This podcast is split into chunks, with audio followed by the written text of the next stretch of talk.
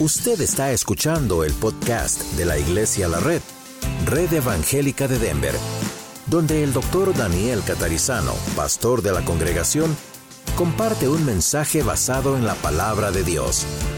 Ahora abra su corazón y permita que en los próximos minutos el Señor le hable y le bendiga. Padre nuestro, gracias te damos por este tiempo que vamos a compartir juntos Abrir tu palabra es la mayor bendición que podemos tener y pedimos que nos ayudes a aprovecharla al máximo. Guíanos, Señor, en el estudio de esta epístola a Tito y te damos gracias por los que estamos aquí y los que escuchan a través del radio. Gracias, Señor, bendice cada vida con tu palabra. En el nombre de Jesús oramos. Amén. Muy bien, vamos entonces a la epístola o la carta a Tito. Hoy vamos a estudiar el capítulo 2, versículos 1 al 8. Los que estamos aquí en la red Aurora tenemos nuestro bosquejo en la mano, entonces uh, voy a leer capítulo 2, 1 al 8. Recuerden que la clase es participativa, así que tengan eh, su Biblia siempre a mano y aquí hay varios versículos que conforme nos dé el tiempo vamos a ir leyendo, aparte de este central que es Tito 2, 1 al 8. Dice, pero habla tú, este es Pablo por supuesto hablándole a Tito, y voy a leer de la versión Reina Valera 2015, pero tú habla lo que está de acuerdo con la sana doctrina. Que los ancianos, dice en su versión, aquí dice que los mayores, hombres mayores, sean sobrios, serios y prudentes sanos en la fe, en el amor y en la perseverancia. Asimismo que las mujeres mayores sean reverentes en conducta, no calumniadoras ni esclavas del mucho vino, maestras de lo bueno, de manera que encaminen en la prudencia a mujeres y a las mujeres y jóvenes a que amen a su marido y a sus hijos que las ancianas encaminen en la prudencia a las mujeres jóvenes a que amen a su marido y a sus hijos, que sean prudentes y castas, a que sean buenas amas de casa, a que estén sujetas a su propio marido para que la palabra de Dios no sea desacreditada. Exhorta asimismo a los jóvenes a que sean prudentes, mostrándote en todo como ejemplo de buenas obras. Demuestra en tu enseñanza integridad, seriedad y palabra sana e irreprochable o irreprensible para que el que se nos oponga se avergüence, no teniendo nada malo que decir de ninguno de nosotros. Bueno, los que venimos estudiando la epístola o carta a Tito, a ver, ¿qué podemos recordar? ¿Quién está escribiendo la carta? Dígalo fuerte. El apóstol Pablo. ¿A quién le está escribiendo? A Tito. Tito no es un sobrenombre como pensábamos, ¿verdad? Es el nombre, ¿ok? De él. Muy bien. ¿Quién era Tito para Pablo? Un hijo espiritual, un discípulo y un consiervo, ¿ok? Donde como hacemos en la red, en la iglesia primitiva y posterior a la iglesia primitiva, como en este caso se hacía, ir evangelizando, creando nuevas iglesias en diferentes lugares, estableciendo líderes en diferentes lugares, prácticamente lo mismo que hacemos en Iglesia La Red. De ellos tomamos el modelo, no es un invento del pastor Daniel. Entonces, ¿qué hacía Pablo? Entrenaba a estos servidores por mucho tiempo. Entonces, en este caso, Pablo no estaba allí, entonces envía una carta a Tito, y estamos estudiando esta carta a Tito unos cuantos domingos aquí en Iglesia de la Red. Y aquí vemos lo que sucede con algo muy, muy importante que Pablo está diciéndole a Tito en cuanto a cómo debe funcionar una iglesia local. ¿Quiénes califican para ser líderes y en qué cosas? No con todos los detalles, pero aquí está hablando acerca de calificaciones que miramos la vez pasada, en el verso 5 en adelante del capítulo 1, requisitos, hay requisitos, ¿ok? Ahora, hoy vamos a mirar en nuestro bosquejo cuando dice, pero tú habla esto y aquello. Tienen el bosquejo allí. Dice, pero tú. Este pero tú significa, es un contraste entre los que venía él reprendiendo de afuera de la iglesia, que estaban entrando en la iglesia. Recuerdan que dijimos eso el domingo. Hoy en día a veces eso ocurre literalmente con gente penetrando las congregaciones, pero muchas veces simplemente a través del celular, a través de Facebook, YouTube, Instagram y cosas así, uno se expone a falsos maestros, a falsas enseñanzas, ¿no? Y otros, bueno, tiene amigos o gente que va entrando en las congregaciones y trata de confundir. Entonces, en contraste con ellos, Pablo le dice a Tito, pero tú, en otras palabras, no seas como ellos, ¿no? Dice, pero tú, ¿qué dice el bosquejo? Pablo se enfoca más en las exhortaciones, ¿ok? En contraste con los seductores reprobados, dice Pablo se enfoca más en las exhortaciones porque las preguntas inútiles, que son las preguntas que hacían estos falsos maestros, necesitaban principalmente ser corregidas, dice el bosquejo, para enfocarse en el tema de vivir una vida santa. Entonces, ¿qué le dice Pablo a Tito? Tú habla lo que es la sana doctrina. Habla sin restricciones. La idea es habla con la boca abierta. En contraste con Tito 1.11, Tito 1.11 dice que a esos falsos maestros, esto lo estudiamos el domingo pasado, es preciso tapar la boca, porque por ganancia deshonesta trastornan casas enteras enseñando lo que no es debido. En contraste con ellos, Tito tenía que abrir su boca y enseñar la verdad. ¿Ven? Entonces estoy explicándoles un poquito cómo funciona el idioma original aquí y por qué se usan los contrastes. Pablo usa los contrastes. Entonces dice aquí que ah, los, eh, ah, los ancianos, en el verso 2, o los hombres de mayor edad, dice aquí, y quiero hacer la aclaración, la Biblia a veces en el Nuevo Testamento llama a hombres ancianos ancianos porque son ancianos de edad, y otros porque su rol es el rol de liderazgo. ¿okay? Por ejemplo, ustedes podrían decir, el pastor Daniel es un anciano de la iglesia. Y lo que están diciendo es, es un líder en la iglesia, es el pastor. No pueden todavía decir es un anciano literalmente, ¿ok? en, los, en los, yo sé que venía a venir eso porque ya lo veía en sus rostros, entonces mejor, ¿por qué no sacarlo a la luz de una vez? Hoy en día un anciano ya es una persona de más edad que yo. En las fotos de mis abuelos, mi abuelo a mi edad era un anciano. Pero ustedes saben, hoy ya no es así. Entonces hoy consideramos ancianidad eh, casi como de 80 para arriba, empezamos a llamar a ser, esto es un anciano, un anciano. En la Biblia, anciano es alguien de una edad mayor, que en aquellos años era probablemente mucho más joven de lo que soy un anciano, y también era alguien que estaba en una posición de liderazgo. Por ejemplo, nosotros tenemos aquí varios líderes, hombres y mujeres en la red. Acabamos de traer una reunión con ellos temprano en la mañana. Yo me reúno con ellos cada tantos meses. En algunas iglesias le llamarían los ancianos. ¿Ven? Y en otras iglesias se usa también lo que se conoce como los diáconos. Hechos capítulo 6 hay diáconos.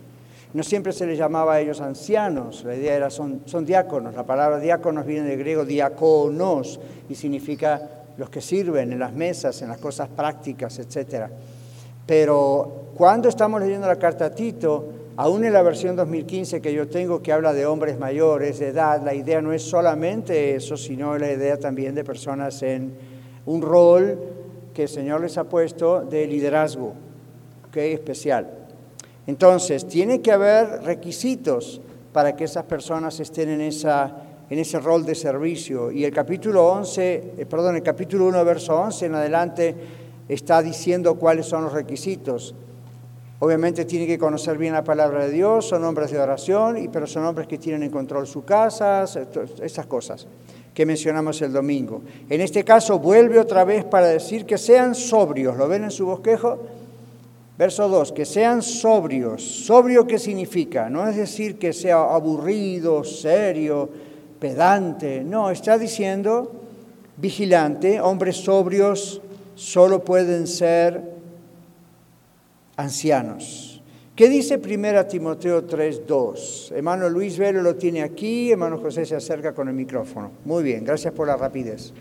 Pero es necesario que el obispo sea irreprensible marido de una sola mujer, sobrio, prudente, decoroso, hospedador, apto para enseñar.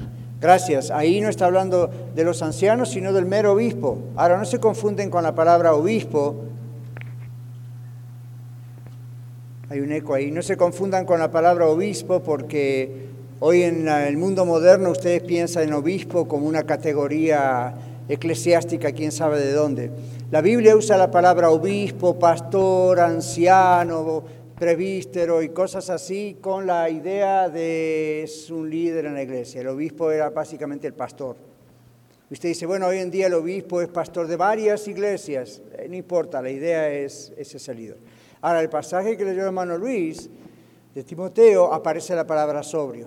Entonces, el primero que tiene que ser el ejemplo de sobriedad es ese líder, el obispo, el pastor, etc. Ahora, recuerden, sobriedad no es ser aburrido. Sobriedad no es lo que en algunas iglesias lamentablemente han dicho, tiene que usar saco y corbata, tiene que hacer esto y lo otro. Yo lo hago porque a mí me gusta hacerlo, nadie me obliga a hacerlo así. Entonces la idea es aquí de ser vigilante, pero no vigilante de los demás, sino de sí mismo. Entonces los ancianos, los líderes también. La idea es que sea vigilante de sí mismo como en otro texto que leímos el otro día, sea alguien que no sea iracundo, ¿recuerdan? Alguien que no esté ahí enseguidita se le va a la cabeza la ira y hace un desastre, no. Entonces, en este caso otra vez, que sea sobrio, ven, vigilante, hombre sobrio. Aquí responde también a no dado a vino, de acuerdo a los otros textos que no vamos a leer porque ya lo hemos leído el otro día, Tito 2.3, Tito 1.7. Luego dice que sean serios. Acá también algunos se confunden con esta palabra, en español especialmente. No quiere decir tiene que el centro fruncido o reírse. O a mí me acuerdo que años atrás alguien no me reprendió, pero casi como diciendo, usted sonríe demasiado, se ríe mucho, tiene muy buen humor, usted es pastor, tiene que ser más serio. Bueno, no es lo que la Biblia dice. Tampoco uno tiene que irse al otro extremo y hacer broma fuera de lugar. Que el púlpito, a veces uno en la predicación puede hacer alguna broma, alguna cosa que justo vaya para que ayude, pero no un show, ¿verdad? No, no, no empezar así a decir bromas como quien dice para entretener a la congregación. Eh, ahí hay una línea finita que hay que saber controlar. Ustedes también piensan en sus clases. Entonces, serios tiene que ver en griego con una persona digna, en su vestir, en su hablar, en sus manerismos, en su forma de ser. Y es una persona seria, digna. ¿okay? Entonces, yo les voy a aconsejar a ustedes, hombres y maestras también a veces de la clase, no sean sexy.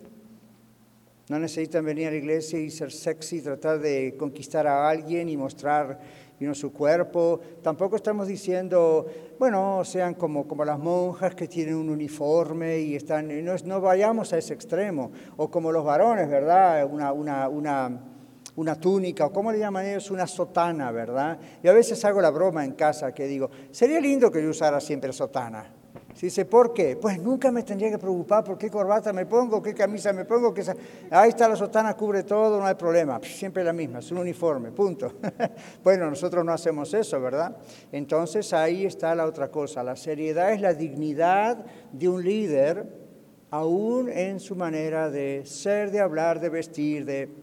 ¿verdad? Porque uno está al frente y uno está en contacto con gente. Entonces, ese es uno de los problemas que yo tengo con los grupos de alabanza Está lindo tener un grupo de alabanza, pero en la mayoría de los lugares donde yo he visto grupo de alabanza, la gente se tiene que preocupar mucho más por cómo se viste. Y es como que están exponiendo ahí como si estuvieran en televisión y yo digo, no, a mí no tendrían que tener esa preocupación. Pero vaya a explicarle a una dama que no tenga esa preocupación. ¿No? Entonces, ah, la cuestión es si lo tiene que hacer, tiene que haber modestia en sus movimientos, en su forma de ser. Ven, no estamos tratando de ser legalistas, esos religiosos legalistas donde uno vive en una cadena que nada se puede hacer. Hay un balance aquí, pero la Biblia dice dignidad, modestia, respeto por Dios, por uno mismo, por su cónyuge, por sus hijos, o si es soltera, soltera, pues por ella misma y por la congregación. Entonces, miren estas cosas muy prácticas que Pablo le dice a Tito que Tito como pastor tenía que enseñar en estas iglesias. ¿Ven? Tiene que haber un nivel de dignidad. No se pongan en legalistas de a qué medida esto o lo otro. Simplemente dignidad, modestia, ¿ok? Entonces eso honra la palabra de Dios. Luego dice que los ancianos, los líderes tienen que ser prudentes. Menciona eso el versículo 2. ¿Qué significa eso? Lo tiene en su bosquejo. Autorrestringidos, controlados. Como otro texto dice, dueño de sí mismo, ¿no? Discreto, Ven Tito 1 a 8, no lo vamos a leer porque pues ya lo leímos el otro día. Deben ser hospitalarios, discretos, prudentes, dueños de sí mismos. ¿Qué es para ustedes? ¿Cuál es el significado para ustedes de ser dueño de sí mismo? Si tiene una respuesta, puede alzar la mano. José se acerca para el micrófono y así entonces se escucha también en radio. Dueño de sí mismo, ¿qué significa, mano Juan? Tener control sobre sus emociones, pensamientos, sobre toda su persona. Ok, sobre su persona, control de sí mismo, dueño de sí mismo. Ok, ok. Entonces, ¿qué hacemos si de pronto algún hermano nos dice, eso restringe el Espíritu Santo? Uno tiene que darle rienda suelta a lo que siente que el Espíritu Santo le dice en ese momento hacer. ¿Es eso lo que dice la Biblia? Hermana Ana, aquí José al lado suyo. ¿Es eso lo que la Biblia dice después aquí el hermano Carlos? Eso de dueños de sí mismo también significa no dejarse llevar por las influencias ajenas. Claro, buen punto, porque uno dice, hey, esto parece bonito, esto suena muy bien, ideológicamente o en la moda o lo que sea, pero yo tengo que tener una responsabilidad ante el Señor y se dieron cuenta cómo cuesta tomar decisiones. A mí me cuesta a veces decir, ay, tengo que tomar esta decisión, a alguno no le va a agradar, pero tengo que ser dueño de sí mismo. Si no fuera dueño de sí mismo, voy con la corriente. No hagan eso. Les va a costar cada vez más, ¿se dieron cuenta? Y no solo con el mundo, con hermanos en Cristo, les va a costar cada vez más. No problem. El Señor está primero en esto también. Hermano Carlos aquí tenía una opinión, dueño de sí mismo. A ver. Sí, pastor, precisamente eh, referente a lo que dice la hermana, eh, el apóstol Pablo, ah, pues en una de sus cartas también dice que todo, todo me es lícito, mas no todo me conviene. Exacto. Y también habla del dominio propio. Claro. Y con respecto a lo que dijo de darle rienda suelta a lo que el Espíritu Santo pues le diga que haga en ese momento, pues no es lógico, o sea, no, no, no sería la idea porque también dice la Biblia que el espíritu del profeta se sujeta al profeta. Exacto. Y en 1 Corintios dice, es un Dios de, orden. 1 Corintios 14.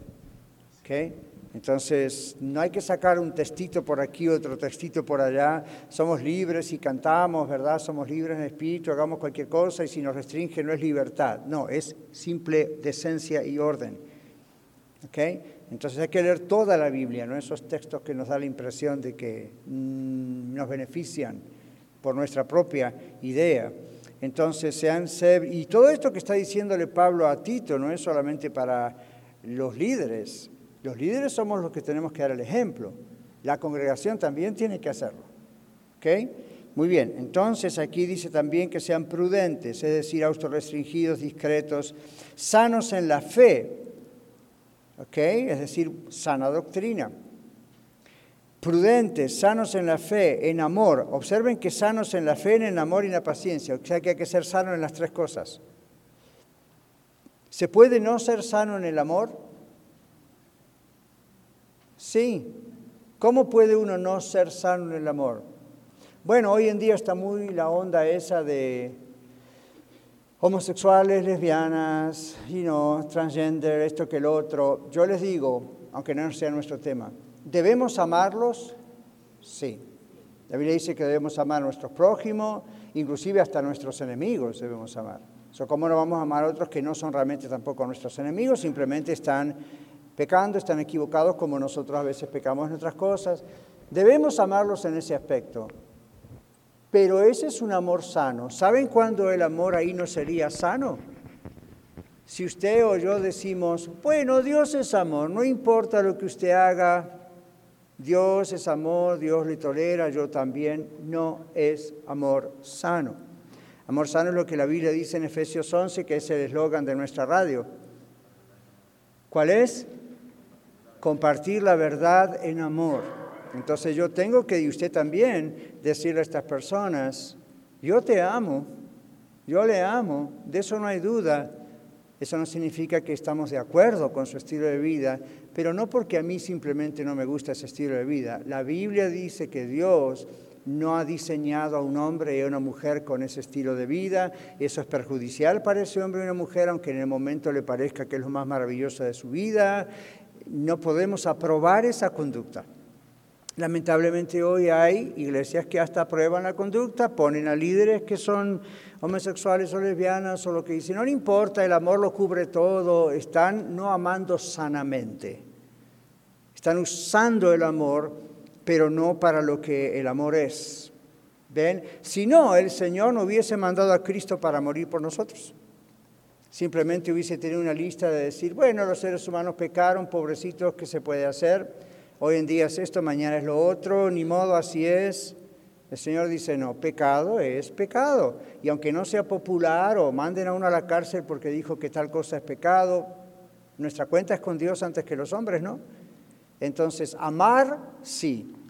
Tolerar la conducta, pues no.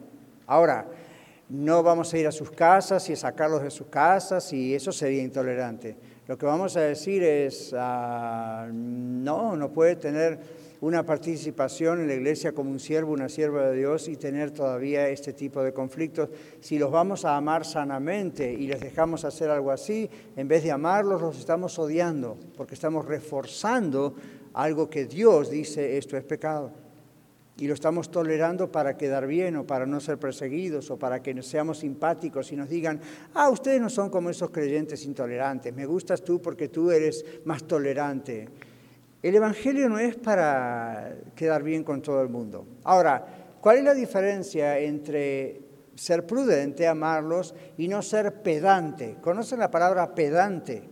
¿Qué significaría alguien? Ya le dijo Yoli. ¿Qué significaría, hermano José, si se acerca a la hermana Yolanda, por favor? ¿Qué significaría la palabra pedante? ¿Qué es alguien pedante? ¿Nunca escucharon esa palabra? Sí. Bueno, díganme, ¿qué significa? Alguien que es soberbio, ¿verdad? Entonces un cristiano, una cristiana soberbia, miraría a, cualquier pecador, uno también es pecador, excepto que está perdonado y ha dejado los pecados que hacía, ¿no?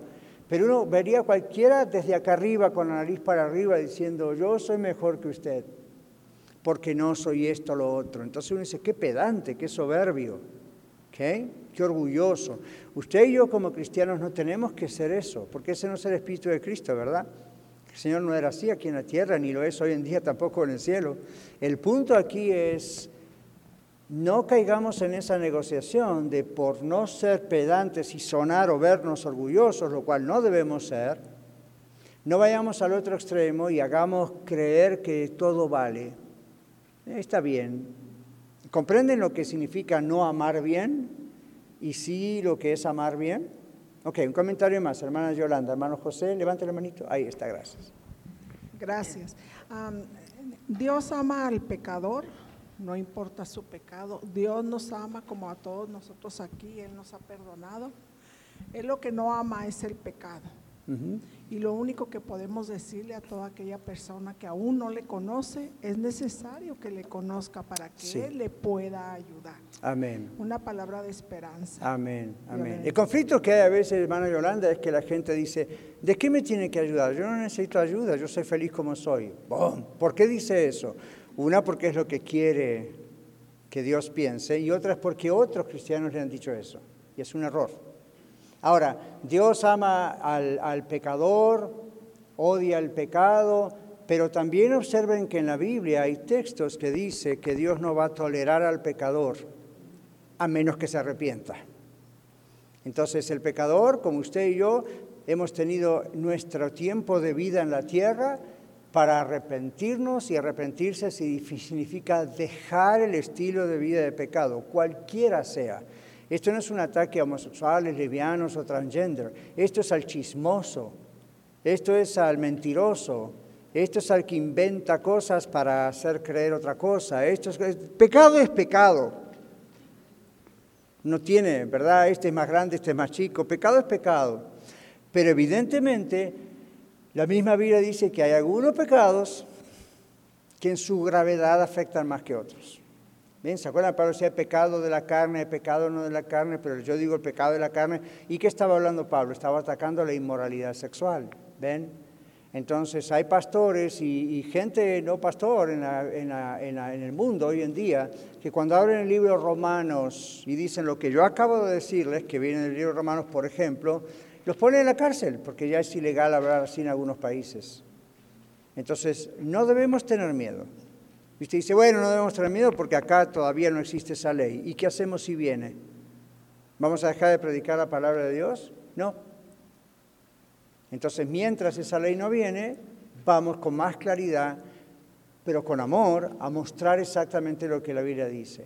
Que Dios detesta esas cosas por la santidad de Él, pero también porque saben el daño que producen al ser humano. ¿Ven?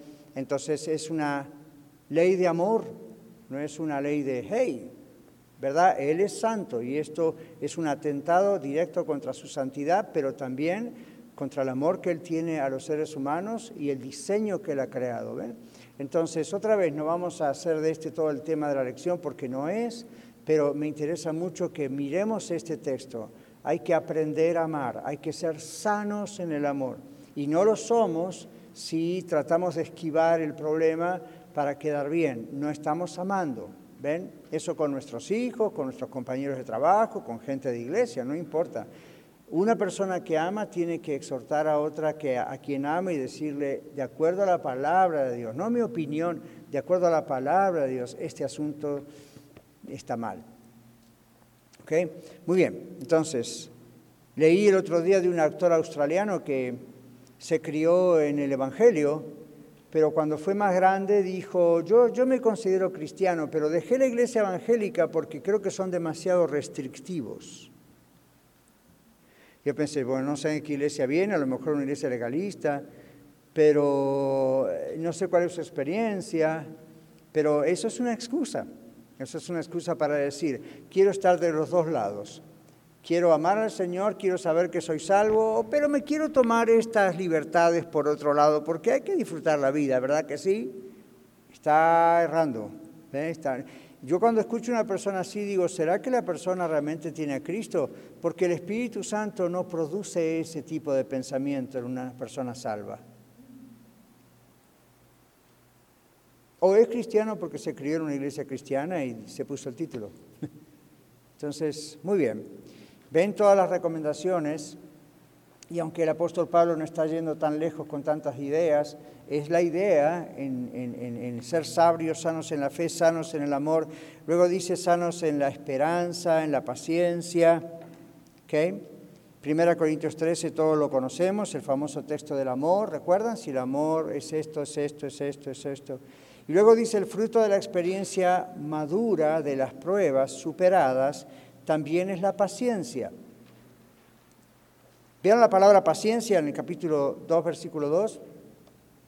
La paciencia no es simplemente, oh, qué paciencia tiene, cómo soporta, cómo aguanta. En la Biblia la idea de paciencia es la idea de alguien que es paciente, es alguien que ha aprendido a atravesar las pruebas y ha salido victorioso. ¿Lo agarraron? A ver, alumnos, ¿qué es la prueba? ¿Qué es la paciencia?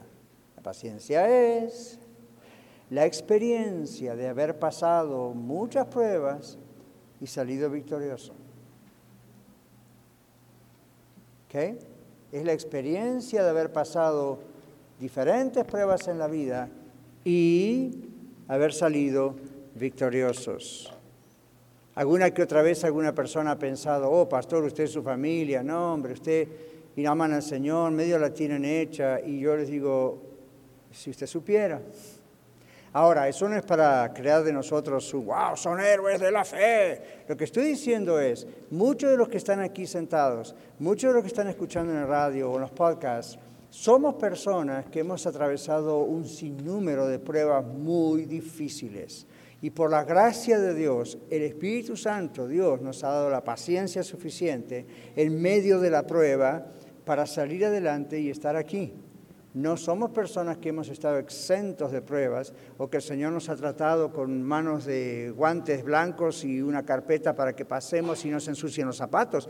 Hemos pasado experiencias muy serias de muertes en la familia, de enfermedades físicas, de ataques directos espirituales muy feos, de situaciones en las finanzas, ¿Qué decía el apóstol Pablo? Hablaba de sus naufragios, hablaba de sus... Lo querían apedrear, lo querían... Era un apóstol. Parecido a los apóstoles modernos, ¿verdad? Ya, los apóstoles modernos, si no tienen un jet, no van de un lugar al otro. A mí, Pablo, a mí, imagínense, todas las cosas. Entonces no quiere decir que todos tenemos que sufrir lo que sufrió Pablo, pero observen la vida de los doce apóstoles más Pablo. No fueron vidas fáciles, no fueron vidas, no fueron vidas que, porque caminaron cara a cara físicamente con el Señor Jesús, tenían poder sobrenatural de Dios, a veces cuando oraban enfermos se sanaban. Entonces, la mentalidad nuestra al leer esos relatos en el Nuevo Testamento es, oh, I mean, come on, estoy seguro que Mateo, ¿verdad? O, o Andrés, o Pedro, Juan, cuando tenían un dolor de cabeza se ponían la mano y decían, en el nombre de Jesús, huye dolor de cabeza. Y ya no tenían dolor de cabeza, porque imagínense, si ponían manos sobre los enfermos y sanaban, ¿qué problema podían tener ellos? Y no tendrían problemas financieros, especialmente Pedro. No, mire, cuando tuvieron que pagar las taxas, y siempre las pagaban, pero cuando fueron sospechosos de algunas personas, Jesús le dijo a Pedro, ve al mar y el primer pez que pesques ahí un estatero, paga las taxas por ti, por mí. Entonces Pedro, a partir de ese entonces, con el poder que tenía del Señor, cuando llegaba abril, iba al mar, sacaba otro pez, adentro había siempre una moneda. Nunca volvió a pasar eso. No creemos que eso fue, se transformó. No. ¿Y por qué no escaparon de las persecuciones? ¿Y por qué cuando fueron martirizados no usaron el poder para salir? No piensen en los doce apóstoles y Pedro como Superman o la Mujer Maravilla o estas historietas que tenemos. Fueron personas que fueron aprobados por Dios porque la paciencia que tuvieron para atravesar la persecución máxima que no nos imaginamos nosotros, eso fue lo que dijeron, tienen paciencia. Muchas gracias por escuchar el mensaje de hoy. Si tiene alguna pregunta en cuanto a su relación personal con el Señor Jesucristo o está buscando unirse a la familia de la Iglesia La Red, por favor no duden en contactarse con nosotros.